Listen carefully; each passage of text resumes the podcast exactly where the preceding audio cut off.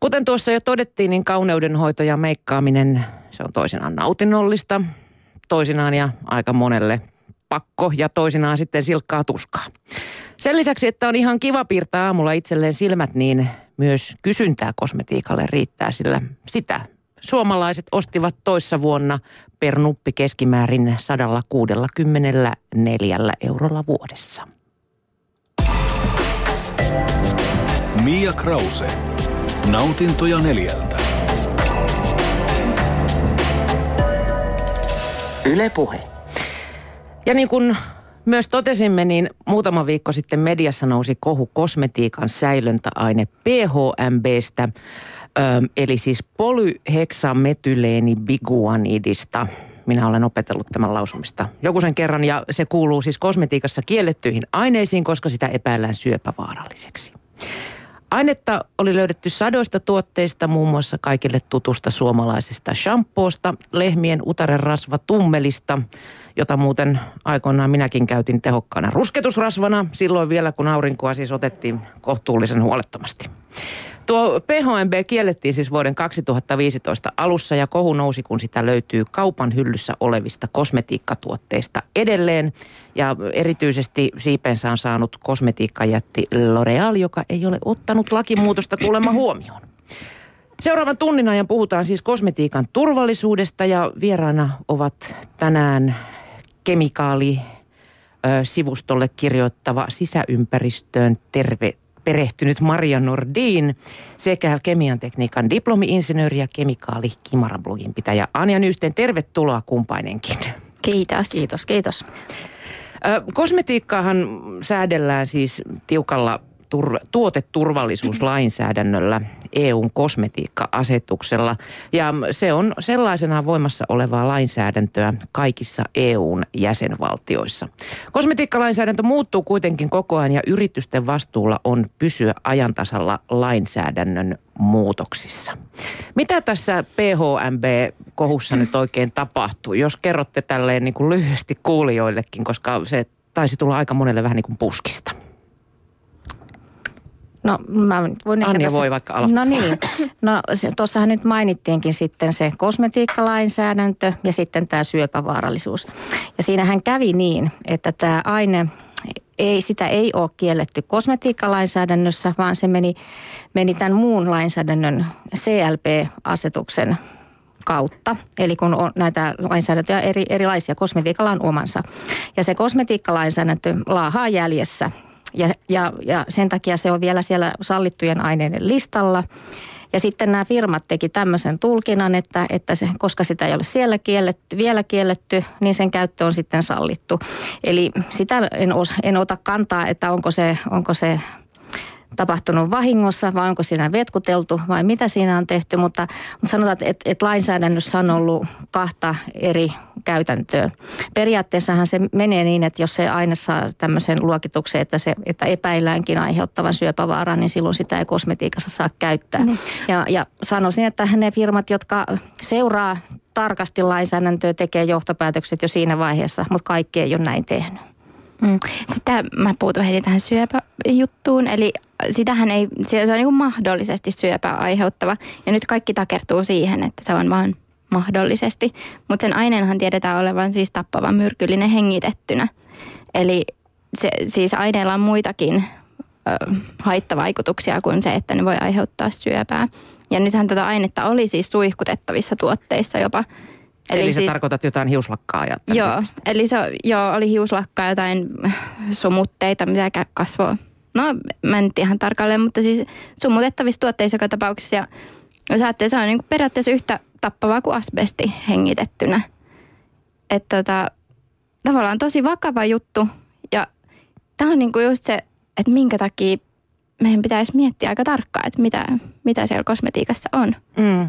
Toisaalta sitten tätä samaa ainettahan löytyy myös homeenpoistotuotteista, puhdistusaineista, kosteuspyyhkeistä ja käsienpesuaineestakin. Että... Joo, ja uima-altaissa. Uima-altaathan puhdistetaan myös sille. Sitä on tosi paljon, mutta esimerkiksi Tukeshan kommentoi tähän, että tullaan pari vuoden sisällä kieltämään. Eli tavallaan me ollaan koko ajan siinä tilanteessa. Meillä on kemikaaleja, joiden haitat tulee pikkuhiljaa ilmi, sitten ne kielletään. Mutta ihan yhtä vaarallinenhan se aine on nytte, tai kymmenen vuotta sitten, tai kymmenen vuoden päästä, kun se on kielletty. Eli mm, tavallaan... Kauanko sitä on sitten käytetty? Onko siinä, siis kuinka kauan meillä on tällainen PHMB ollut käytössä? No onhan tämä siis, äh, tota, mä, en, mä en tiedä tarkalleen, mutta tällähän on pyritty korvaamaan siis muita säilöntäaineita, jotka, tai biosideja, jotka on todettu jo haitallisiksi ja kielletty.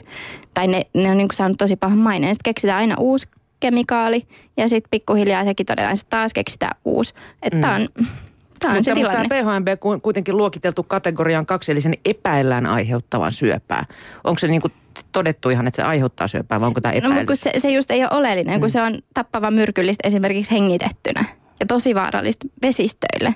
Että mun mielestä, onko sillä nyt väliä, että aiheuttaako se vai eikö? Kun on muitakin ongelmia. Anja. Niin, no, tässä nyt sitten kun puhuttiin tästä tappava myrkyllisestä, niin, niin ky- joo, näähän on nämä, kun annetaan yksittäiselle aineelle näitä ominaisuuksia, ne koskee täysin puhtaita aineita. Eli silloin puhutaan sadan, prosentin pitoisuudiksista. Ja ihan taatusti, jos hengittää tätä ainetta höyrymäisessä muodossa, niin kyllä on tappava myrkyllistä. Mutta jos sitä on pieni määrä tuotteessa, niin se on ihan eri asia. Ja sitten tota, se, se, No se, tavallaan, mutta se riski on sama, että jos meillä olisi suihkutettava tuote, joka sisältää ihan pikkusen asbestia, ei sekään heti tapa.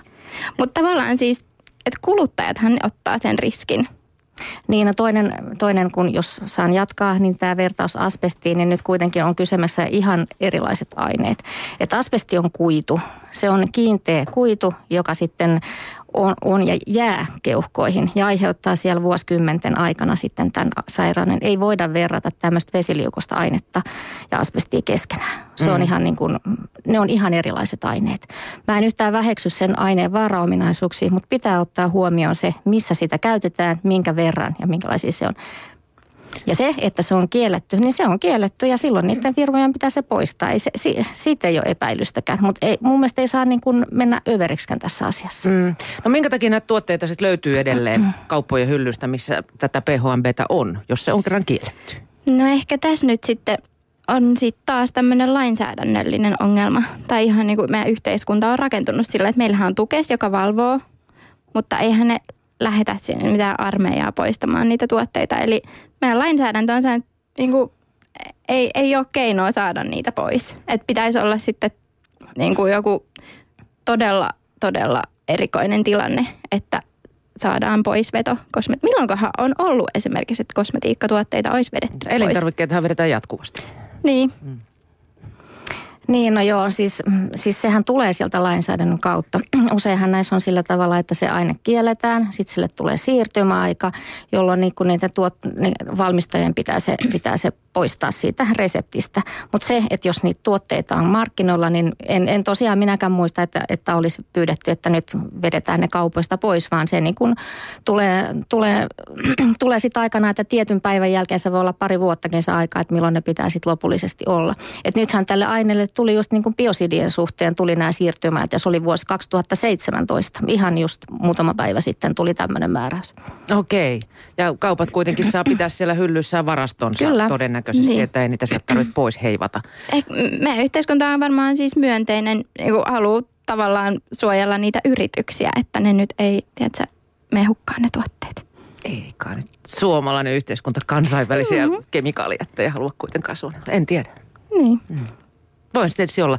Mutta tota, minkä takia sitten, kun aine todetaan vaaralliseksi tai että se mahdollisesti aiheuttaa sitä sun tätä, niin minkä takia tätä PHMBtä käytetään? Eikö sillä ole vaihtoehtoja?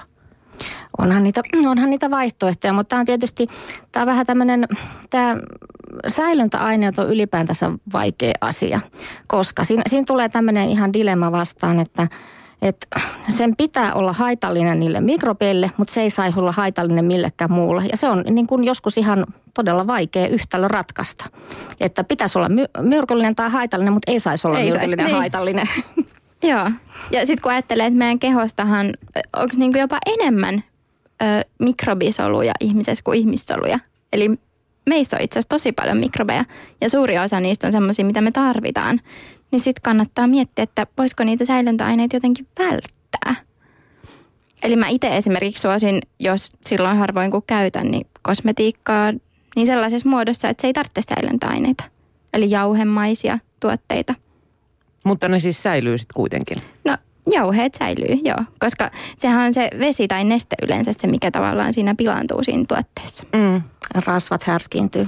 Joo, mutta mm. siis esimerkiksi sit, jos on voidetta, niin sekin kun ottaa sen semmoisena öljynä esimerkiksi, mm. niin kyllä ne säilyy vuosia, kun taas vertaa johonkin emulsioon, joka ei säily niin pitkään. Mm. Miten ylipäätänsä nämä säilyvyysmerkinnät kosmetiikassa? Aika monestahan löytyy, onko se sitten kolme kuukautta, 12 kuukautta, 24 kuukautta, niin tota, mm. voiko niihin luottaa? No periaatteessa niihin pitäisi luottaa, mutta tietysti sehän riippuu ihan paljon siitäkin, miten niitä kotona säilyttää. Että onko Siellä lämpimässä auringon, auringonpaisteessa ja ties missä. Että, mutta se on niin. sellainen ohjeellinen, että jos niitä säilyttää sillä tavoin, kun, kun niiden on tarkoitus säilyttää, niin kyllä niihin silloin pitäisi voida luottaa. Mm. Mm. Mä itse heitin eilen yhden hiustuotteen raskiin, joka oli selkeästi pilaantunut kyllä, mutta se olikin ollut sen kuusi kuukautta, mikä siinä luvattiin. Joo, ja siis mä oon lukenut muista, että onko ripsivereillä pari kuukautta se käyttöaika. Ei voi enää tehdä niin kuin vanhoina hyvin aikoina, että pari tippaa vettä sinne kovettuneeseen ja sitten pumppaa harjaa edestakaisin. Hyvin toimii. joo, ei, en kyllä tekisi niin. en mäkään ehkä tänä päivänä, mutta kyllähän varmaan kaikki meistä on syljäskellyt kakkumaskaraankin mm. joskus. Mutta niin, esimerkiksi kakkumaskara, olisiko siinä vähemmän säilöntäaineita? Todennäköisesti. Niin, semmoinen... valmistetaanko niitä enää? Niin. Ei siis jo, eihän tähän ole kovin vanha juttu myöskään, että tämä säilymisaika on näihin kosmetiikkatuotteisiin merkitty, että tota, aikaisemmin mentiin aika aistien varassa, että sitten kun se alkoi haista niin. pahalle tai meni niin kuin koppuraiseksi, niin sitten heitettiin menemään. Toista se on nykyään, onneksi. Tota, mitä sitten, jos löytää kaapistaan äh, PHMBtä sisältävää kosmetiikkaa? Mitä, uskaltaako sitä käyttää teidän mielestä? No se on just se riski, mikä pitää tavallaan itse punnita. Mm, koska se pitoisuushan on aika pieni siinä kuitenkin. Niin, mutta itse asiassa toi siis mikrobiologi Mirja Salkinoilla Hoija Salonen silloin pari vuotta sitten, kun tätä ainetta löytyi siis noista käsideseistä – niin hän kuvasi sitä, että kun se aine menee iholle, niin se ikään kuin tota, että vaikka ajattelisit, että se on voidemainen aine, niin se tavallaan rapisee siitä irti ja hajoaa pienemmiksi, jolloin sitä voi myös hengittää. Tavallaan, että en nyt ihan pelkästään mietti sitä, että jos se on niin sumutettu, niin sitten ei ole, ei ole haitallinen. Mm. Mä kävin omat, omat meikkini läpi ja kyllä, kyllä sitä jostain löytyi, mm. mutta ehkä mä käytän ne kuitenkin loppuun. Niin. Otan riskin. Mähän selvitin, että mitä sitten, jos haluaa heittää sen pois, niin voi ihan sekajätteeseen, jos menee poltettavaan jätteeseen. Ja jos haluaa olla varma, että ei joudu ympäristöön, niin voi laittaa sitten vaarallisen jätteen keräykseen. Okay. Mutta ei ole pakko. No niin, no mä, mä no en nyt ihan systemasti, mä käytän, käytän tämmöisiä voidamaisia tuotteita äärimmäisen vähän. Löysin yhden tuotteen, jossa on, mutta käytän sitä niin satunnaisesti, että päätin, että se on siellä kaapissa. Käytän edelleenkin silloin, kun tarvetta tulee ja sitten kun menee nämä säilyvyysajat umpeen, niin sitten mä poistan sen valikoimista. Mm. Tota, mä lueskelin tota listaa läpi, niin tota PHMB tähän löytyy lasten hammastahnasta. Mites tämmöinen niin. niin PHMB-sisäinen nauttiminen tai altistuminen sille? No ei sitä varmaan kukaan osaa oikeasti sanoa. Mm. Sehän, ja tavallaan niin kuin ei kannata ehkä nyt, mun mielestä tätä PHMBtä voi pitää vain yhtenä esimerkkinä. Mm. Että tollain voi käydä ihan tavallaan mille vaan ainesosalle, ei nyt ihan, mutta siis, että niitä on varmaan monia. Joo, ja toinen oli tämä, tämä tummeli sitten, mitä siis, mikä on siis lehmien utanerasva. Niin tota, olitko se sinä vai joku muu, joka kirjoitti, että saattaa joutua myös niin kuin ruokaketjuun sitä utareiden kautta? No siis tavallaan, koska kosmetiikastahan sanotaan, että se ei saa imeytyä ihoon. Ja sitten joku spekuloi, että todennäköisesti tummeli kuitenkin imeytyy. Eihän sitä kukaan tiedä. Voisin sanoa, että määrät on kuitenkin äärimmäisen pienet. Tietenkin. Mutta se, että, siis, mutta se, että puhutaan jo semmoisista määristä, että sanoisi, että sillä ei ole mitään merkitystä enää mm. tuossa kontekstissa. Anja, tota, tässä on nyt puhuttu vaarasta ja riskistä. Mikä niiden ero on? Se ero on, ero, on, ero on kyllä aika olennainen, että vaara on se niin kuin vaara-ominaisuus. Et nyt jos puhutaan nyt näistä säilöntäaineista, että se voi olla se, nyt kun tämän PHMPn kohdalla tuli esiin tämä epäily syöpävaarallisuudesta ja sitten se voi olla herkistävyys. Monet, monet tuotteet, etenkin näissä säilöntäaineissa ne on herkistäviä. Se vaara, vaara-ominaisuus on se herkistävyys. Ja tota, mutta se altistus, se riski on sitten se, että, että realisoituuko tämä asia, että herkistyykö. Ja siihen liittyy sitten useampi asiat. Se, että kuinka paljon sitä ainetta on siinä tuotteessa, kuinka sille altistuu. Tässä jo mainittiin se, että et hengittääkö sitä vai voiteleeko sillä nahkansa, voiteleeko kädet vai voiteleeko koko kropan. Senhän on eri, ihan eri pinta-ala. Käyttääkö sitä voidetta aamuin illoin vai kerran viikossa. Et siinä on niin, niin monta tekijää, jotka vaikuttaa siihen, siihen altistukseen. Eli tavallaan aina, että, että mun mielestä semmoinen ihan yleinen virhe tai puute on se, että kun puhutaan näistä aineista, niin katsotaan pelkästään sitä vaara-ominaisuutta miettimättä yhtään, että et, et se, sitä todellista altistusta. Niin kuin tämä mun kohdalla tämä yksi voide, jota mä käytän ehkä kerran kahdessa kuudes, kuukaudessa hiukan, niin mun se altistus on niin pieni, että mun mielestä sillä ei ole mitään merkitystä. Mutta on tietysti, mutta jos, jos joku voitelee itsensä päästä varpaisiin aamuin illoin, niin silloin on syytä miettiäkin. Hmm. Tummeloi. Mm. Joo. Ja mä miettisin enemmän sitä tavallaan tällaiselta filosofiselta kannalta, että eikö riski, jos sä otat riskin, niin sun täytyy tietää, että mikä se on se riski. Että tavallaan se, että jos joku asia, sä tiedät sen, että tässä on nyt riski, niin se on paljon hyväksyttävämpää. Sä voit itse hyväksyä sen riskin. Mutta jos kukaan ei ikin kertonut sulle sitä, niin se saattaa tuntua aika pahalta sit sen jälkeen. Sen takia ehkä tästäkin on noussut niin iso halo, että ihmiset on tavallaan pakotettu ottamaan se riski. Niille ei ole kerrottu sitä etukäteen. Että jos siinä paketissa olisikin ollut niin kuin ne kolmiot esimerkiksi, jo, tavallaan niin semmoinen joku varoitusjärjestelmä, niin ihmiset tietäisi, ne ostaisi sitä ihan yhtä lailla, mutta ne olisi tietoisia siitä. Mutta kun nyt mä en... Vähän niin kuin jos joku on pähkinäallerginen, niin tuotteessa lukee, että saattaa niin, sisältää niin, pähkinäjäämiä. Hius, hiusvärit, siellähän on vaikka minkälainen lista varoituksia ja silti mm. ihmiset sitkeästi laittaa niitä päähänsä. Joo, ja se on mun mielestä ihan ok, koska jos niillä olisi silmät kädessä, niin ne katso, no en tiedä katsoa. Ei, ei kyllä edes Se on niin pienellä Ei ne katso. Pitää olla joku, joka mm. sanoo.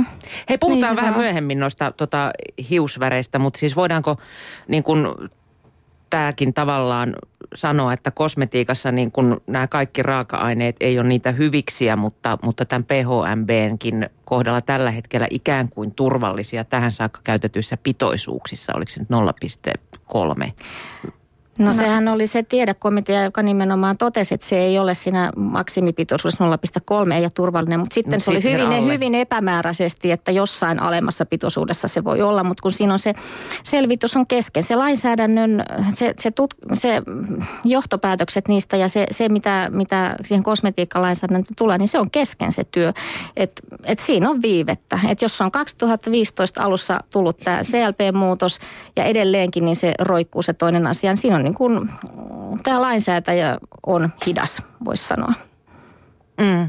Eli ihan sitten, jos haluaa tätä välttää, niin mitä pitää tehdä? Onko se, lukeeko se näissä kaikissa tuotteissa vai? Kyllähän se siellä lukee. Joo. Hei, itse asiassa sellainen, jos laittaa semmoiseen Cosmetics-sovelluksen puhelimeen, niin sillä voi skannata aina viivakoodia ja sitten sieltä näkyy plim, jos siinä on sitä me palataan tähän Cosmetics-sovellukseenkin kohta. Okay. Mä yritin ladata sen mun puhelimelle, mutta ei onnistunut. Onneksi ö, kaverilta sitten löytyi se. Mutta tota, kuinka herkällä korvalla teidän mielestä kosmetiikan valmistajat ovat näiden tuotteidensa suhteen? Ainakin aika moni kosmetiikan valmistaja julkaisi lähes saman tien tiedotteen, että heidän tuotteissaan enää ei tätä PHMBtä ole. Hmm, no- Reagoiko no, nopeasti? No jos tarvitsee, mutta eipä ne... Ai et vapaaehtoisesti ei, mutta niin. jos... Mä en usko, että ne olisi tiedottanut, että hei, meidän tuotteet eivät enää sisällä tätä ainetta, jos ei sitä olisi tullut ilmi. Että ne olisi vaan poistanut se. Että eihän ne halua siis kertoa negatiivisia uutisia tietenkään. Toisaalta siinä, siinä on myöskin tämä näin, että tämä aine on ollut sallittujen aineiden listalla. Niin silloin jos nämä yritykset noudattaa lainsäädäntöä ja ne käyttää semmoista ainetta, joka on sallittuja aineiden listalla. Ja sitten ne tulee tämä muutos, osa firmoista oli sen ottanut huomioon, osa ei. Niin, niin en mä tiedä sitten, että jos he on, noudattaa lakia ja tekee niin kuin käskee, niin pitääkö heitä, heidän erikseen siitä tiedottaa, että noudatamme nyt tässä lakia. Vaan se, mutta siitähän se tuli sitten, kun osa ei, ei ole älynnyt poistaa sitä tuotteista mm. ja sitten siitä nousi se haloo. Niin silloin heidän piti niin kuin, ja varsinkin sen takia, koska siellä listalla oli sellaisia tuotteita, joissa ei enää ollut. Että tavallaan että se listakaan ei pitänyt paikkansa. Niin he joutu nousee tai nostaa sen asian esiin, että, että emme, emme ole käyttäneet, olemme poistaneet silloin ja silloin. Mm. Tätä aika jännä itse asiassa on siis, mä katsoin ihan tällaisia niin kuin, niiden tu- valmistajien tällaisia joku deodorantti, se oli joka tosi luomu. Ja siinä kerrotaan, että tämä tuote ei sisällä PHMBtä eikä sitä ja tätä tota. Sitten kun katsoo sitä ainesosaluetteloa, siellä on ne molemmat aineet, mitä ne on sanonut, että se tuote ei sisällä. Toi on jo harjoittavaa. Toi on, toi Se on ihan Mutta siis tällaisia tapauksia on, ja niin, monien muidenkin aineiden kohdalla itse asiassa – Mä oon itse, itse seurannut aika tarkallakin silmällä, silmällä tota, mitä, mitä kosmetiikka sisältää, niin, niin yksi mikä mun silmään sattuu aina on nimenomaan nämä listat, mitä se ei sisällä. Tämä ei sisällä niin. jotain aivan, aivan toisi, toisarvoisen kuulosta niin kuin juttu, että et niin kuin kannattaisi varmaan tosiaan katsoa paremmin, että mitä, mitä se, sisältää, se sisältää, mitä se on syönyt se purkki. Joo. Sä oot ihan oikeassa. Se on ihan, ihan mä en tiedä, mulla, on, mulla on sellainen käsitys, että tähän ei sisällä markkinointiin kyllä nyt puututaankin lähinnä, että se on keskustelun alla, koska sehän on yhdenlaista harhaanjohtamista, että mm. keski, keskitytään epäolennaisiin asioihin, mitä se ei sisällä. Joo, toinen mun suosikki on testattu in vitro. Eli siis koeputkessa mm. käsittääkseni. Niin. Niin, oliko sulla jotain vielä?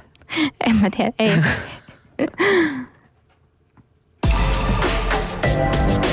Mia Krause. Nautintoja neljältä. Yle Puhe. Tänään puhutaan siis kosmetiikasta, sen turvallisuudesta ja vieraana ovat Maria Nordin sekä Anja Nysteen. Mennään sitten hiukan vähemmän vaaralliseen, mutta aivan taatusti kiusalliseen asiaan, eli allergioihin. Sä ainakin, Maria, toivoit, että täällä ei laitettaisi tänään hajusteita Joo. päälle. Mä en Miks? ole kyllä allerginen millekään, mutta mä oon siis sairastunut. Itse asiassa nyt kun mä mietin, mä oon jo sa- lapsena sairastunut monikemikaaliyliherkkyyteen ja sitten se nyt paheni kymmenen vuotta sitten, kun olin tosi pahassa homeasunnossa. Ja sitten nyt kun mä teen sisäilma-asiantuntijan töitä, niin mä joudun koko ajan niihin altistuksiin ja sitten niiden jälkeen mä oon tosi her- herkkänä. Ja niin tietenkin, että jos teillä olisi kauheasti hajustettui pesuaineita tai hajuvesiä, niin mun olisi tosi tukalla tässä istua. Mutta sä heti reagoit johonkin hajuun, mikä täällä studiossa oli. Ah joo, siis tää haisee ihan selkeästi toi mineraalivilla noissa akustopaneeleissa, että saattaa ääni vähän tässä kärhentyä. Okei, no toivotaan, että ääni säilyy kuitenkin tällä lähetyksen loppuun. Tota, lisääntyykö sitten tällaisten sisäilma-allergisten ihmisten ja ylipäätänsä sitten kemikaaliallergistenkin määrä jatkuvasti. Niin, no kun se just se allergia on vähän vaikea. Eli mm, 30... Siis musta itse diagnoosi on, on lähes joka toisella, niin. mutta niin kuin se oikein. No siis kyllähän se lisääntyy ja se johtuu ihan tästä meidän elinympäristöstä. Mutta allergian kauttahan ei, kun 30 prosenttia ihmisistä suunnilleen reagoi, aller, että kehittää jonkun allergian. Suuri osa sitten tulee tämä niin yliherkkyys, eli saa oireita joko homeesta tai kemikaaleista – ja joillain se on tosi selkeä, että se on vain joku tietty juttu ja joillain se on sitten laajempi niin, ja sen nimi on just se monikemikaaliyliherkkyys.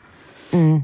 Ootko se sitten, kärsitkö sä hajusteista suoranaisesti? No siis tietynlaisista joo.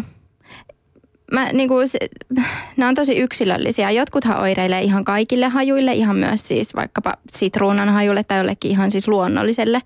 Mulla itselläni se on enemmän niin kuin synteettiset ja tota, en tiedä, ehkä johtuu siitä, että mä oon siis altistunut tämmöiselle muovimattokemikaaleille, missä on just synteettisiä kemikaaleja, liittyykö se jotenkin siihen.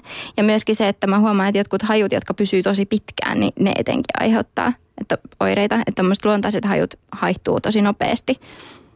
Ö, voitko sä meikata? Tänään sä ainakin näytät olevan oikein kaunis niin. ihan ilman meikkiä. Siis kyllä mä voin meikata, mutta tavallaan musta on kiva vähän taistella vastaan, että miksi mun pitäisi meikata. Mä en ihan niin kuin niele sellaista kauneuskäsitystä. Sinä ymmärrät sen hiukan myöhemmin.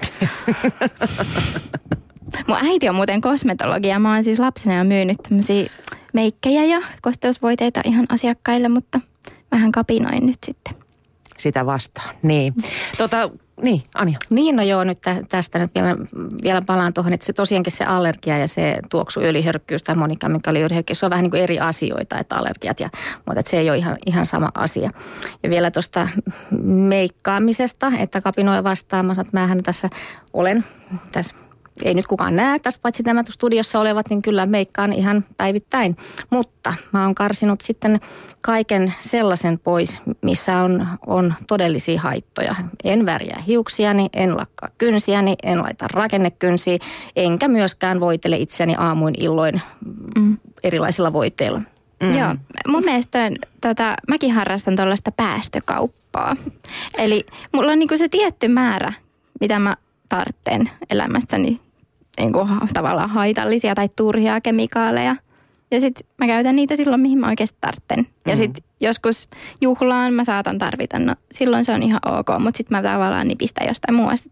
Et aika paljon pystyy karsimaan turhia. Toi on hyvä. Itsensä kanssa tällaista päästökauppaa harrasta. Joo. Me tuossa ennen tämän lähetyksen alkua, kun mä olin puffaamassa täällä tätä lähetystä, niin laskettiin, että montako tuotetta mä oon tänään itseeni laittanut. Suihkun jälkeen äh, niin kuin rasvaan yleensä kropan, koska mulla talvella iho kuivuu naamaan. Ää, aamulla, ää, kost, mitä tämä on siis tämmöistä kasvovettä, sillä putsataan sitten päälle semmoinen hiukan kosteuttava voide. Sen jälkeen sitten BB-voide, minkä meidän Matti laski kahdeksi tuotteeksi, koska siinä on kaksi omenaisuutta. Sen jälkeen muisti rajata toisen silmän. Ripsari meni molempiin silmiin ja sitten vielä poskipuna päälle. Ja semmoinen kuudesta seitsemään tuotetta. Mm. Se on kuitenkin aika paljon, mitä mutta nyt sitten tulee. taas niin kun pitää huomioida, se on lukumääräisesti paljon, mutta se alue, mihin lait... Tietysti nyt siinä on se oide, mutta jos mietitään ihan kasvojen meikkaamista, sehän on niin kuin tosi pikkuruinen alue sitten. Siinä oli kosteusvoide koko vartta. Niin, no, mm. sitä mä sanoin just, että se, se, niin. sitä, se pois, mutta siis värimeikki, niin se on tosi pientä. Sitä Sitten, käytetään aika vähän. Niin, ihan voi miettiä kanssa, että tarvitseeko koko vartalo esimerkiksi saippuoida, jos ei sitä saippua, niin sitten ei. Hyvä, no hyvä. Joo, kun monet juuri tekee virheitä. että kainalot ja niin. muut tällaiset paikat, Joo. saippuoidaan ja muuta. Kun jotkut sitten. luulee, että iho pitää tyyliin pestä. Että oikeasti Harjalla siis, ja saippua. Joo, koska meillähän on oma niin kuin suojaava rasvakerros ja ne hyvät mikrobit.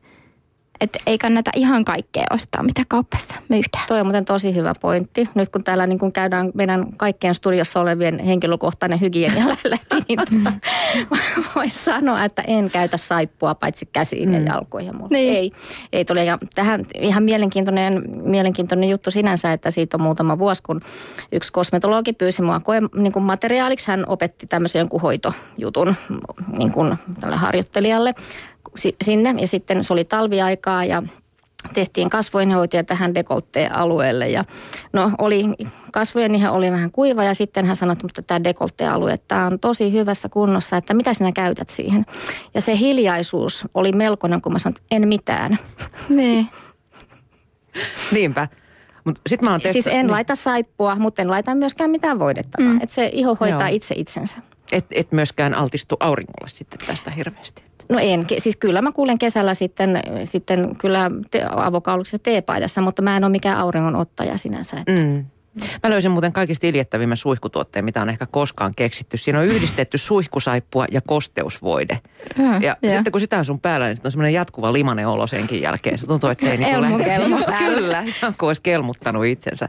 Et sitä, sitä mä niin kuin aivan, aivan ymmärtänyt sen tuotteen funktiota ja siitä ei tullut semmoinen puhdas olo, että Mä en...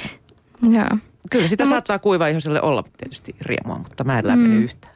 Mutta sitten se oli aika hurja toi lukumäärä, mitä sanoit, 167, mitä euroa vuodessa, mitä ihmiset käyttää. Niin siis toissa vuonna jokainen suomalainen osti keskimäärin kosmetiikkaa 164 eurolla vuodessa. Ja kun ajattelee, todellakaan ei jokainen suomalainen, varmaan niin. siitä lasketaan niin kuin lapset pois ja ehkä miehetkin suurimmaksi osaksi, vaikka miesten kosmetiikan käyttö onkin lisääntynyt. Eikä siihen myöskään lasketa siis näitä parturi- ja kampaamopalveluita, vaan pelkästään Joo. tämä niin, että jos joku haluaisi nyt tämän säästääkin, niin kyllähän sitä pystyisi säästää vähän. Niin, kyllä se. Näin on. Tota, mainitsit Anja tuossa jo hiusvärit. Mä oon värjännyt hiuksiani aika pitkään. en tosin kotiväreillä sitten nuoruuden kokeiluiden, mutta sä oot kirjoittanut hiusväreistä paljon. Joo, mä oon kirjoittanut, että silloin kun mä kirjoitin sitä mun ensimmäistä kemikaalikimara-kirjaa ja sitä kosmetiikkaosiota ja siinä sitten tietysti piti kaikki nämä, kaikki nämä aineet käydä läpi ja sitten mä tajusin siinä vaiheessa, että nämähän on ihan hirveitä aineita. Et, et, et mä olin silloinkin satunnaisesti värjännyt omia hiuksia, mä otin, no tämä homma loppuu nyt tähän paikkaan tähän paikkaan, että tota, ne on kyllä sieltä vahvimmasta päästä. Että, että siinä, ja sitten niitä markkinoidaan just näillä ei-sisällä lauseilla, kaikilla luonnon tuo, öljyillä ja uutteilla ja vaikka millä, vaikka ne sisältää ne todella pahat herkistäjät. Mm. Ja niitä on paljon. Onko siinä sitten eroa kotituotteilla ja kampaamotuotteilla? Käytännössä ne sisältää samoja aineita. Toki ne koostumukset voi olla vähän eri, ne, ne reseptit, mutta, mutta ainesosat on ihan samoja. Varmaan Hapettavi, kann... hapettavissa mm. väreissä. Mm varmaan kuitenkin kannattaa jättää sitten ammattilaisen käsiin se No siinä on se, puuha. joo, joo että et ammattilainen osaa kyllä sitten sit ainakin noudattaa niitä aikoja ja sitten niin kuin tarkemmin katsoa, että mihin kohtaan, että kotona se nyt on vähän semmoista suttaamista, ainakin mitä nyt itse muistaa joskus nuoruudelta, että, että sitähän nyt sitten menee ties minne sitä väriä ja yleensä sitten että no joo, no 15 minuuttia, no saattaa olla, että pitää kauemmin ja se, just se altistuminen, että se on niin kuin ihan toisenlaista. Mm.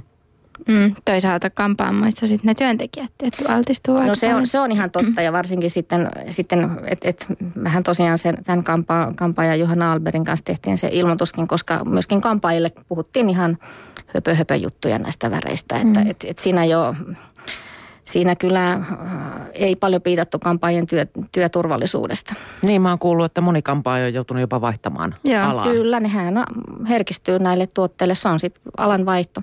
Mm. Mm. Mutta minkä takia sitten tällaiset hiusvärikemikaalit on sallittuja? Eikö tällaiset pitäisi kieltää? Se on ihan hyvä kysymys, mutta, mutta, mutta se on, siinä, siinä on se sama, että Siinä on kaksi asiaa. Se on valtavan iso bisnes. Toiseksi ihmiset haluaa värjätä, vaikka ne tietää. Mm. Siis vaikka siellä paketissa lukisi mitä, niin silti ne haluaa Joo. värjätä. Mä just joku bloggaaja kysyi mut kommentteja johonkin sen niin kuin kemikaalikysymyksiin. Ja sitten mä sanoin, että no just värjääminen on aika huono juttu. Sitten hän vastasi, no mutta neljä kertaa vuodessa niin vähän, että eihän hän usein värjää. Ja mun mielestä neljä kertaa vuodessa on niin kuin aivan todella usein. Mm. Ja just se, että noille aineille saattaa, niitä voi olla, että on käyttänyt koko elämänsä ja sitten se vaan yksi kerta iskee. Mm. Että sitä ei, ei tavallaan voi ennakoida, että vaikka olisikin aina, ei ole ikin saanut mitään siitä, mutta silti se tavallaan se on sellainen näkymätön kuorma, joka kasvaa ja sitten joku päivä se on liikaa. Ja siihen just saattaa vaikuttaa moni muu asia, että vaikka jos työpaikka vaihtuu ja menee hometyöpaikkaan ja sitten värjääkin hiukset, niin se voi olla, että se homepaikassa oleminen vaikuttaa siihen hiusväriallergian puhkeamiseen. Mm. Nykyään näkee tällaisia shokkivärisiä hiuksia.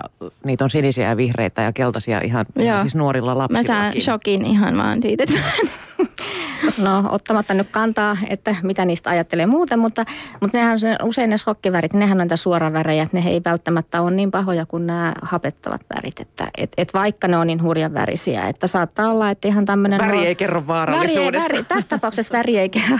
Mm. kerro. Myrkyvihreä ei välttämättä ole kuitenkaan niin paha kuin joku musta esimerkiksi. Että se, se riippuu ihan siitä tuotteesta, että kuin haitallinen se on. Mm.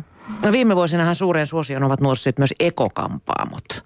Mm. Onko, onko ne sitten vähemmän vaarallisia? Niissä ne ei ainakaan käytetä sitten näitä, näitä hapettavia värejä, että siinähän on valittu sitten kasvivärit ja osa näistä ekokampaamoista käy, käyttää myöskin näitä suoravärejä sitten valikoiden niistä ne, jotka, jossa ei ole haitallisia aineita. Että, mutta eli tavallaan siellä ei näitä superherkistejä ole, mutta siellähän on, nyt käytetään luonnonaineita ja yhtä lailla ihmisethän nyt voi olla allergisia mille vaan. Et se, se, että et käyttää tämmöistä ekokampaamopalvelua, niin eihän se mikään sadan prosentin takuu ole, että se on, että se on täysin turvallinen. Hmm. Musta aika jännä oli yksi ohjelma näistä hiusväreistä. Siinä kerrottiin, että tuolla Tanskassa niin kaupunki Kööpenhaminan kaupunki omistaa, oliko se 70 ekokampaamoa. Ne on huomannut, että tulee niinku edullisemmaksi, että ihmiset käy ekokampaamossa, kun sit hoidattaa niitä oh, tota, allergiareaktioitaan sairaalassa. Mm. Aika jännä. Joo. Et siellä ihan suositellaan. Siellähän siellähän sanotaan ihan suoraan, että raskaana ei kannata värjätä hiuksia esimerkiksi tai käyttää kosmetiikkaa. Ja mäkin kuulin tästä hiusten värjäysutusta vasta sen jälkeen kuulin jo ollut raskaana. Niin. Täytyy tosiaan myöskin sit suhteuttaa se, että ei kannata paniikkiin mennä, vaikka olisi näin, te, näin tehnytkin. Että et ensinnäkin sitten nämä vakavat allergiset reaktiot, että vaikka se on mahdollista, niin, niin se on kuitenkin harvinaista. Että se ei nyt ei välttämättä kaikille iske. Mutta sehän on just, just tätä, niin tätä riskien minimointia, että et, et, minkälaisen, minkälaisen riski haluaa ottaa. Et mä oon sitten muun muassa mun kirjoissa kirjoittanut, että koska hän mä nyt aikuiset ihmiset päättää, jos ne haluaa värjätä hiuksensa, niin ne värjää. Mutta sitten mä oon antanut ohjeeksi, että riskit ovat nämä, että siinä voi tulla tämmöinen reaktio, mutta sitten kannattaa ainakin ajoittaa sillä tavalla, että ei esimerkiksi just ennen omia häitä tai jotain kivaa ulkomaan matkaa mene värjäämään, että jos se iskee, että saa sitten niin kuin hoidettua itsensä. Mm. Onko sitten jotain eri, er, eroja tällaisella niin kuin huuhdeltavalla kevytvärillä tai sävyllä tämmöiseen, niin kuin, joka kasvaa vaan tukanlähdön myötä? Siinähän on ero siinä hapetteen pitoisuudessa, että käytännössä ne, ne, ne reagoivat aineet on samat. Mm. Tätä, niin, mutta ilmeisesti siis raitojen ottaminen, vaalentaminen ei ole niin paha. Ja sitten jos miettii, että yes. värjää vain vaikka latvat, nythän mä oon nähnyt ainakin semmoisia, että vaan latvat on värjätty, niin sitten se ei ainakaan joudu niin paljon ihon kanssa kosketuksiin. Aina. Mm. Mutta toisaalta sitten siinä on se, että jos on herkistynyt, niin se Joo, hi- hiuksissa oleva, vaikka se olisi siinä latvassa, että jos se on mm. kosketuksessa siihen kanssa se riittää. Ne on niin, ne on niin voimakkaita herkistäjiä, että jos semmoinen iskee, niin sitten se on niin kuin, sit sekään ei auta. Mm. No sitä ainakin leikattu ne helposti. Saksiterapiaa. Viime vuonna he on, viime vuosina on myös hirveästi yleistyneet erilaiset rakennekynnet ja sellaiset hyvin pitkät ja tuuheat tekoripset, että no. tota, hyvä kun silmät pysyy auki.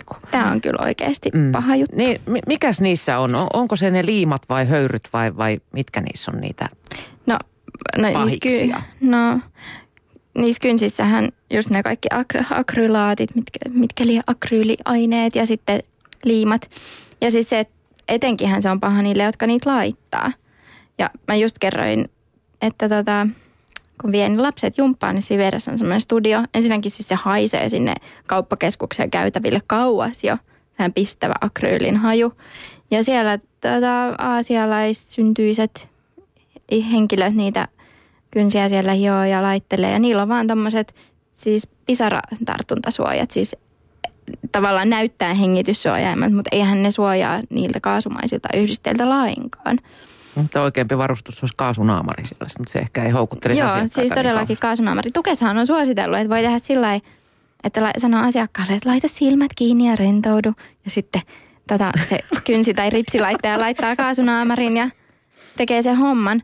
Näin siis Tukesilla mm. on ihan siinä suosituksessa. Ja todellakin pitäisi tehdä sillä Että ne ihmiset, jotka nyt sitä hommaa tekee, niin ne ei oikeasti ymmärrä, minkälaisessa vaarassa ne on. Nimittäin mm. siis ei toi PHMB ole mitään siihen verrattuna. No. niin. Joo, tämä on just sitä, mitä on tämä riskien suhteuttaminen. Että sitten sit kun sä puhuit näistä ripsien pidennyksistä, ne ripsiliimathan ei ole kosmetiikkaa. Että ne on, se on vaan se, millä ne... Teknokemian ripsit, tuotteet. No niin, no joo. Mutta nehän on käytännössä semmoista pikaliimaa ja mä sanon, että, että en tiedä kenen ihmisiä luottaisin niin paljon, että antaisin semmoista ainetta mun silmieni lähellä käsitellä. Joo, ja siis siitä kertoo, että se ripsiliima, se menee siis tuommoisten kumihanskojen läpi, tai mitä käytetään. Eli pitää olla kahdet erikoisvalmisteiset hanskat, että se liima ei mene iholle. Siinä saa olla aika tärisemätön käsikin. Niin, ja sitten miettii just, että sulla on ne hanskat kädessä ja sit toisen silmään laittaa sitä, niin mä oon nähnyt, kun ambulanssilla viedään ihminen ripsistudiosta että se on, kun sitä samoja aineita saa tuolta rautakaupastakin ostaa. Siellä on niin tarkat ohjeet, niin kuin varot, kovat varoitukset, että varottava ehdottomasti joutumasta silmiin. Sitten sitä käytetään tämmöisessä niin kuin kosmettisessa mm. Ja tämäkin on siis käytössä. sallittu. Se on sallittu. Mm. Ja tässäkin sit se tietty se akuutti vaara, että sitä menee silmään, niin se on tosi paha, mutta myös siis se, se herkistää tosi paljon. Mm. Mulla on vähän nyt sellainen niin kuin kuva, että, että kosmetiikkateollisuudessakin kaikki on sallittua, kun se ed, niin kuin erikseen kielletään. No niinhän se on. Niin. Mm. Mutta kieltoja onneksi tulee. Niin, en mä tiedä tuleeko. Tavallaan sehän on ihan vaan päättäjistä kiinni. Mm. Että ei ne halua varmaan kaikkea päättää, koska sitten se valvominenkin on ihan hirveä homma. Hei, me puhuttiin tuossa aikaisemmin jo tästä Cosmetics-sovelluksesta, eli tota Cosmetics-sovelluksesta. Minä en saanut sitä puhelimeeni ladattua. Olisin halunnut katsoa aineet tällaista hiuspuuterista, joka on lätsähtävän tukan pelastus tällaisena räntäisenä päivänä. Onneksi mun kaverilla oli tuo sovellus ja tämä sai niin sanotusti vihreää valoa, että tämä ei sisällä mitään pahiksia. Mutta tota, siis mi, mitä tämä sovellus niin kuin kertoo? Kertooko se siis kosmetiikan kaikki aineet, mitä sisältää, vaan vaan ne vaaralliset? Sehän kertoo kaikki. Ja siellä on sitten sellaisia varoituksia, että jos sä haluat välttää tiettyjä aineita, niin sä voit valita, että se huomauttaa sit niistä. Mutta tavallaan tuossa kosmetiksissa on, se, se, sun pitää niinku osata käyttää sitä kuitenkin oikein. Et se, on, se on tosi hyödyllinen esimerkiksi jollekin, jolla on t- joku tietty allergia. Sitten se laittaa varoituksen sille ainesosalle. Ja sitten voi katsoa tuosta, skannata tuotteja ja nähdä, että missä nyt, että onko sitä ainetta. Okay. Tai jos haluaa välttää vaikkapa hormonaalisia haitta-aineita, eli aineita, jotka vaikuttaa mahdollisesti hormonitoimintaan, niin sitten voi valita sieltä ryhmän. Tai jos haluaa välttää eläinperäisiä tuotteita, niin voi valita. Kuka ne niin kun fyysisesti nakuttelee ne tuotteet sinne kuka, kuka tätä niin kuin ylläpitää, tätä sovellusta, tai mistä se on peräisin? No tämähän on siis semmoinen suomalainen äh, Katariina Rantanen, joka on sen, sen perustanut. Ja heillä on siis valtava tietokanta. Itse on kerännyt sinne ne tuotteiden tiedot ja on naputellut sinne. Ja tota, sitten kuluttajathan tekee tavallaan työtä myöskin, sit jos löytää uuden tuotteen, niin voi, voi myös kuluttajat sitten lisätä ne tiedot sinne. Mutta heillä on tietty tietokanta, joka toimii niin kuin hän on sen laittanut toimimaan. Onko tämä Anja sulle tuttu sovellus? On tämä tuttu, että mä oon sitä joskus vuosi sitten varmaan kirjoitinkin. Mä sitä vähän testailin ja silloin siinä oli mun mielestä, siis se on, mä oon sitä, että se on tosi näppärä muutamalla edellytyksellä. Jos se tietokanta on ajantasainen, jos se sisältää luotettavaa tietoa niistä aineista. Ja nyt sitten, ihan nyt tässä, mäkänen saa sitä puhelimeen, mutta lainasin sitten, tota, lainasin sitten sellaista, mihin, mihin mä sen sain, sain ladattua ja testailin sitä. Ja mutta niin kuin edelleenkin se on keskeneräinen. Että tota, mulla on siinä niin kuin ihan muutama, muutama kommentti se, että, että mulla on niin kuin epäselvää, että miten ne tuotte, tuotetiedot päivittyy. Eli nyt se tuli tämän mun mielestä, että PHMP-keisissä tuli esille, että, että tavallaan että siellä oli vanhaa tietoa, että siellä oli... Ee, se, eihän siellä ollut vanhaa tietoa. Että heillä oli tiedot niistä kaikista versioista, mitä niistä tuotteista on ollut. Ja sinnehän laitettiin ne kaikki sieltähän voi katsoa, että milloin siinä tuotteessa. Siellä oli paljon tuotteita, joista se on lähtenyt ja sehän näkyy siellä Cosmeticsin tietokannassa. Mutta tietty, ne laitettiin siihen listalle ne tuotteet, koska kuluttajilla kuitenkin saattoi olla hallussaan niitä. Monissa, monet tuotteet oli ihan vasta vastikään poistettu tai muuttunut se tuotesisältö. Ja siellä, se on just loistava se Cosmetics, koska siellä näkyy koko historia, että millainen se tuote on ollut aikojen saatossa. Joo, mutta se nyt ei vastannut siihen kysymykseen, että miten se tapahtuu se päivittäminen. Niin. Että ketkä, ketkä, et, et, et tavallaan, että jos se, jos se tieto on siellä kannassa, niin kenen vastuulla sinne on, sinne on niin kuin laittaa se uusi, jos se mm. kertaa se viivakoodi näyttää, että tämä on täällä ja se antaa tämän tiedon. Joo, osa yrityksistä ilmeisesti ihan antaa sinne tietonsa. Joo, mutta kaikki Joo, ei anna. Kaikki eli, ei. eli tavallaan siinä ei sellainen sadan prosentin niin kuin, tai luotettavuus ole.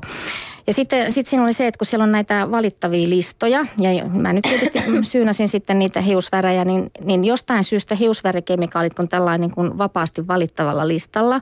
Ja tavallaan se on niin kuin vähän hassua, koska että jos nyt katsoo hiusvärejä ja sitten se on niin kuin, että haluaako niistä niitä hälytyksiä vai ei, niin se on musta vähän outoa. Että mä nyt sitten kun mä pläräsin sitä, sitä sovellusta, niin sieltä tuli sitten joku hiusväri vastaan ja se hälytti jostakin aineesta, taisi olla joku säilyntana tai en, en, en muista enää mikä, mutta se ei hälyttänyt esimerkiksi PPDstä, joka on niin kuin todella niitä yksi pahiksista. Eli se, sieltä mm. pitää erikseen älytä mennä valitsemaan se, se että et haluan nyt hälytykset näistä ikävistä aineista. Ja, ja sen, sen lisäksi ne hiusvärikemikaalit, siellä oli muistaakseni kuusi ainetta, vaikka niitä on kymmeniä. Eli et se on niinku puutteellinen näiltä osin. Joo, mä oon huomannut sama, että vaikka mulla on ne kaikki, kaikki varoitukset tapissa, niin sieltä silti kyllä löytyy semmoisia, mitä mä Joo, välttäisin. Mutta se, se on ehkä just osa sitä kosmetiikan ongelmaa, koska niitä aineita on niin valtavasti. Ja niitä tulee koko ajan lisää. Ja nyt esimerkiksi tänään mä löysin yhden, tota, siis just se, se mun hiustuote, joka pilaantui. Niin mä katsoin siitä, että mitä se sisältää. Ja siinä oli sellaista ainetta, joka Etchan eli Euroopan kemikaaliviraston uuden kemikaalitietokannan mukaan, niin on todella haitallista vesistöille. Ja, ja sitten kun mä rupesin etsiä siitä aineesta tietoa, niin en mä löytänyt siis oikeastaan mitään. Että se Etsan, ihan siitä oli vain pieni lyhyt lause, että todella vaarallista ja haitallista vesistöille. Ja se on vielä luomuhiusaine. Mä mietin, niin että haluanko mä käyttää sitä. Ja mäkin oon nyt vähän sellainen, että mistä mä löydän tietoa siitä aineesta. Mutta siinä on just se, että ne ekan tiedot on sille puhtaalle aineelle. Se ei välttämättä, jos sitä on vähäsen, niin se, sille ei ole suurta niin. merkitystä. Mutta tavallaan siis ajatellen, että mä en ole, mä en ole itse asiassa ostanut sitä tuotetta, mä oon saanut. Mutta kuitenkin mä en, mä en niinku itse, vaikka se ei olisi ter- terveydelle niin haitallinen, mutta mä en niinku haluaisi käyttää semmoista, mikä on ympäristölle todella haitallinen. Siinä sanottiin, että se on niinku todella pysyvä ja haitallinen vesistölle. Siis tosi pitkä nimi. Ja mulla on sehän periaate nyt, että jos, jos, en osa, jos et osaa lausua sitä, niin älä käytä. Mutta no. tossa mäkin menin lankaan, koska mä vaan katsoin, että okei, tää on ihana tuote ja en oireillut siitä. Ja. Kauhean ristiriita, niin kuin luomutu, luomuhiustuote, niin kuin niin. sä sanoit, ja sitten noin. Hei, tota, meillä tulee kiire, mutta tota, niin, puhutaan luomu- ja luonnonkosmetiikan erosta. Selittäkää se mulle nopeasti. No,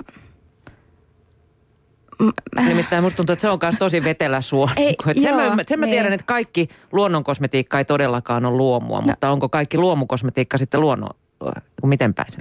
No. onko kaikki luomukosmetiikka luonnonkosmetiikka? Mä oon varmaan jotenkin huono tähän puhumaan, koska mä oon huomannut, että mä en kovin monista eh, mistään luomutuotteista edes, siis kosmetiikkatuotteista niin, niin kovin lämpene. Et mu, mm, tässä on vähän sama juttu, että tota...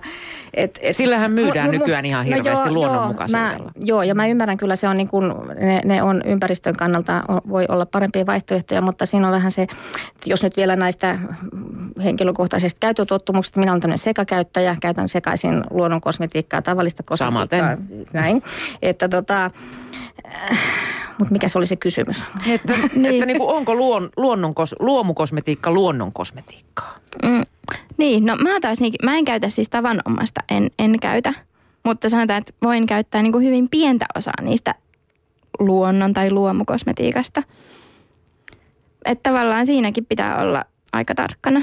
Mm. Näissä on näissä serti, niitä sertifikaatteja on hyvin erilaisia. Että on mm. näitä sertifioituja ja nekin ne, ne, ne, saattaa poiketa toisistaan. Ja sitten on vielä näitä, jotka on niin sanotusti, ne myy tällä luonnollisuudella, mikä on taas taas... Green toi, line. Joo, joo tällä, tällaisia tuotteita. Mutta se että, se, että siinä on justin tämä luonnon kosmetiikka, että et, et joskus jotain tuotteita testannut, niin sitten on tullut vähän se semmoisia samoja, samoja asioita vastaan, että tämä esimerkiksi haisee mun nenään niin voimakkaalle, että en mielelläni käytä tämmöistä tuotetta. Mutta siellä on niin kuin puolin ja toisin, että et, et kun, ei, ei, mun kohdalla se ei ole ollenkaan suoraviivainen juttu. Niin. Ky- kyllä mä suosittelen käyttää luonnonmukaista tai jotain se sertifioitua kosmetiikkaa, mutta siinäkin pitää siis just se oma, oma, omat aistit varmaan aika tarkkoina. Mm. Ja kyllä niitä voi googlata niitä ainesosia. Et se, se Echan kemikaali tietokanta – niin kyllä se, se on periaatteessa tarkoitettu siis meille kaikille kansalaisille. Mm. Eli jos sieltä haluaa etsiä tietoa, niin kyllä sitä löytyy. Se on hyvä. Siellä on tosi paljon tietoa, mutta siinä on just se, että se, se pitää niin kuin osata miettiä, miettiä se, se sovellutus. Tai se käyttökohde, että missä se, missä se on ja minkälaisissa määrissä. No kuinka kemisti sitten tarvitsee olla, että sitä jotain ymmärtää?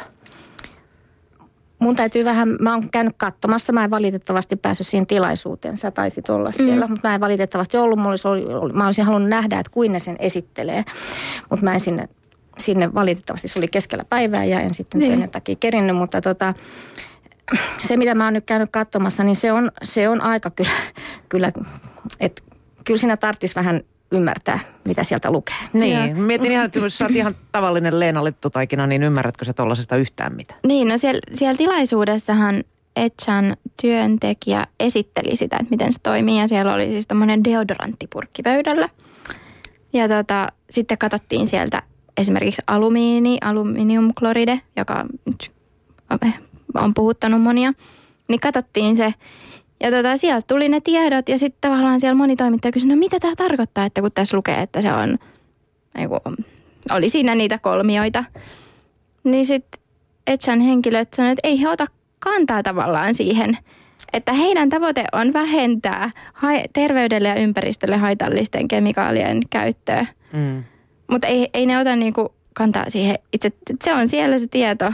Mutta sehän on ihan, niin kuin, sehän on ihan eri asia, jos sitä, riippumatta nyt siitä olisi se alumiiniklori tai ihan mikä tahansa, se on aivan eri asia, jos, sitä, jos sieltä hakee se jonkun ainetiedon. Jos sitä on tuotteessa 0,1 prosenttia tai 55 prosenttia, se on niin kuin ihan eri asia. Niin. Mehän ei suurin, siis kosmetiikassahan me ei tiedetä paljonko aineita on, että siellähän lukee vaan mitä siinä on ja Mik, onko se järjestys niin, että niin kuin mitä eniten on, niin, vai, vai miten, Joo. miten se kirjoitetaan? Joo, Joo. mä muistan. Joo. Paitsi jonkun tietyn pitoisuuden jälkeen ne on jossakin, mä en tiedä missä, Mm. mm. se aakkosjärjestyksessä vai missä järjestyksessä, mutta tota, niin. Tota, mä upposin sitten aika syvälle näihin eri, eri kosmetiikkajuttuihin tässä ja tota, ö, myös törmäsin tällaisiin myyntisanoihin kuin dermatologisesti testattu ja hypoallergeeninen. Mitä mm. mieltä te olette niistä? No itse asiassa mä, mähän tota dermatologisesti testattua tutkin, kun lähetin Procter Gamblelle viestiä niistä hajustetuista kuukautisiteistä, jotka aiheutti siis, Ai juu, ne. Huh. siis tuhansille naisille ongelmia. Ja he sanoivat, että se on dermatologisesti testattu. Ja sitten kun mä pyysin tietoja siitä, niin en mä kyllä ihan sellaista konkreettista saanut. Että sitten sain jonkun niinku, joku järjestö, joka olikin heidän rahoittama, josta he on saanut No, todistuksen kiinnostaa tuo siitä. idea. Kuka haluaa, että alapää tuoksuu laventelille? Niin, hei, mutta tämä paras juttu on se, että hehän vastas mulle kuukausi sitten. Ja he eivät tiedä, että sisältääkö se tuote erityistä huolta aiheuttavia kemikaaleja. Mikä musta tuntuu aika hullulta, että jättiyhtiö, joka on patentoinut tuotteensa, ei tietäisi, mitä se sisältää. Mutta nythän ne ehdittiin siis vetää tai myydä loppuun kaupoista ne tuotteet. Enää ei tarvitse tuoksua laventelille. Niin. niin. Mahtavaa. Sitten tota, kolmas termi, mihin mä törmäsin, on steriilikosmetiikka. Olette sitten törmänneet steriiliin kosmetiikkaan. No sitä mä en ole en kyllä. ole törmännyt. Sitä kuulemma myydään apteekeissa. E, Se on säilöntäaineetonta, eli siinä ei niinku mitään säilöntäaineita. Se täytyy se pakkaus olla sitten semmoinen, että sinne ei pääse, pääse että sieltä ei niinku sormi ronkita mitään, vaan se täytyy jotenkin pumpata sillä että se... Siinä se, oli juuri, että se muodostuu tyhjiö Joo, joo, no, Hei, joo. toi on kiinnostavaa. Mä- on, se on ihan, tutkin. jos, jos näin on, niin se on ihan hyvä ratkaisu. Mm. Joo, koska mun mielestä tota, niin kuin sillä voisi päästä aika pitkälle, että just että yrittää välittää niitä turhia säilöntäaineita. Ja silloin toi olisi ratkaisu ja sitten taas ne jauhemaiset kiinteässä muodossa olevat tuotteet. Mm, eli esimerkiksi mineraalimeikit. Niinkö? Niin, jotkut jauhemaiset puu, puuteri ja tämmöistä. Sitten mä oon keksinyt semmoista, että mä sekoitan siis kokosöljyyn semmoista puuterimaista, niin mä saan siitä meikkivoiteen. Eikö siitä aika kiva kiiltona? No ei, kato, sit voi päälle laittaa vielä kerroksen sitten tupsutella sitä. Mm. No, niin tietysti. Kaikki on vaan kekseliäisyydestä kiinni. Niin. Tota, puhutaan sitten vielä hetki nuorista ja halpiskosmetiikasta ja kysytään, voiko halpa olla hyvää, koska etenkin nuoret käyttää paljonkin näitä kaikista edullisimpia kosmetiikkamerkkejä. Ota, no, kos- kosmetiikkahan on just tämmöinen, mä en tiedä onko se nyt oikea sana ylellisyystuote, mutta mm. hyvin paljon kosmeettisissa tuotteissa niin se pakkaus maksaa. Mm, Brändi mielikuva. maksaa. Että se itse asiassa joku shampoo tai muu, niin se raaka-aineiden osuus on todella, todella pieni verrattuna siihen, mitä se pakkaus ja brändi siihen, mm. siihen tulee. Että, mm. et, et tavallaan Usein ei myydään niin voida- laadukkaammilla raaka-aineilla sitä. No, ehkä joo, mutta siis, siis kyllä, kyllä se suurin osa siitä hintaerosta tulee siitä, siitä, siitä brändistä. Voi toki olla jotain, jossa käytetään kalliimpiakin Niin. niin. raaka-aineita, Ky- mutta, luon- tota, mutta kyllä, kyllä, se- kyllä se on enemmän tämmöistä brändin tekemistä. Ja eikä myöskään siis se ostopaikka ei ratkaise, että sitten kun tavallaan sitä käytetään vähän, vähän niin kuin kumpaankin suuntaan, että, että tavallaan, että ostaako, ostaako sitten halpahallista vai ostaako apteekista ja kummastakin voi saada hyviä tai sitten huonoja tuotteita. Niin, mutta se ostokokemus on aivan erilainen. niin. Mutta lu- luonnonmukaiset raaka-aineet kyllä on sillä keskivertoa kalliimpia mm. kuin, kuin synteettiset. Et sit sen takia ehkä luomukosmetiikka on kalliimpaa. Tosin senkin hinta alkaa olla Suomessakin jo ihan Niin, kohtuullista. Tota, erilaiset nettikaupathan on myös yleistynyt ihan valtavasti. Minäkin laiskana ihmisenä tilaan aika paljon kosmetiikkaa. Netistä tuttuja turvallisia tuotteita, joita aiemmin jo käyttänyt. Mutta tota, äm, kun puhuttiin, että EU-lainsäädäntö niin kun suitsii meidän kosmetiikkaamme, niin voiko, uskaltaako samoja tai ylipäätänsä kosmetiikkaa tilata sitten EU-alueen ulkopuolelta? Onko siellä sitten eri pelisäännöt ja lait? No on. Et Jenkeissähän ei ole kielletty kuin muutamia kemikaaleja, kun taas EU-ssa vaikka kuinka paljon. Ja ne saattaa olla jopa ihan siis samat tuotteet, saattaa olla eri koostumus EU-ssa ja EUn ulkopuolella. Et mä ainakin ottaisin arsenaalin mukaan, kun lähden jonnekin ulkomaan matkalle. Omat pullot matkaan. Niin. Koska tota, mä vierailin yhdellä sivustolla tai kaup- kaupassa, joka toimii Aasiassa. Ja tota, se näytti aika vello, villitä se meininki siellä. Tiedätte sitten, mikä oli heidän ehdottomasti top 5 tuotteensa? No. Ihoa valkaisevat aineet. Joo. Tuota, Jenkeistä tuli just uusi tutkimus siitä, että tämä on tota, niin kuin, tota, uh, yhteiskunnallisesti niin kuin huonommassa asemassa köy- köyhimmät ihmiset, niin ikävä kyllä käyttää enemmän haitallisia kemikaaleja. Ja se ehkä näkyy sitten just noissa ihoa valkaisevissa tuotteissa, Mm. niiden kysynnässä. Meillä on puolitoista minuuttia aikaa, Anja ja Maria. Jos nyt haluaisi pysyä todellakin turvallisella tiellä, niin mitä te sanoisitte tavalliselle kosmetiikan käyttäjälle ja meikkaajalle?